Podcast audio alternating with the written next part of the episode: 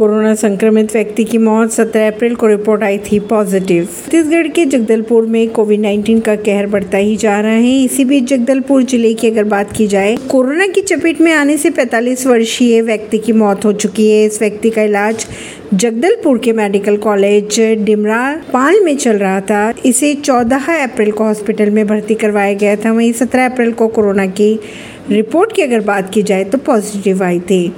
पिछले तीन दिनों की अगर बात की जाए तो उसकी तबीयत तीन दिनों के दरमियान ख़राब होने लगी थी जिसके बाद कोरोना की वजह से उसकी मौत हो गई। अगर बीते 24 घंटों की बात की जाए तो कुल 6,606 सैंपलों की जाँच की गई जिसमें पिछले 24 घंटे में छः कोरोना पॉजिटिव मरीज़ पाए गए। राजधानी रायपुर में सबसे ज़्यादा कोरोना के केस पाए गए हैं। रायपुर में तिरासी नए कोरोना संक्रमित मरीज़ भी मिले हैं। कुल मरीजों की संख्या बढ़कर दो हज़ार सात सौ छिहत्तर हो गई है। नई दिल्ली से परवीनर सिंह, जनता सरिश्ता पॉडकास्ट के लिए।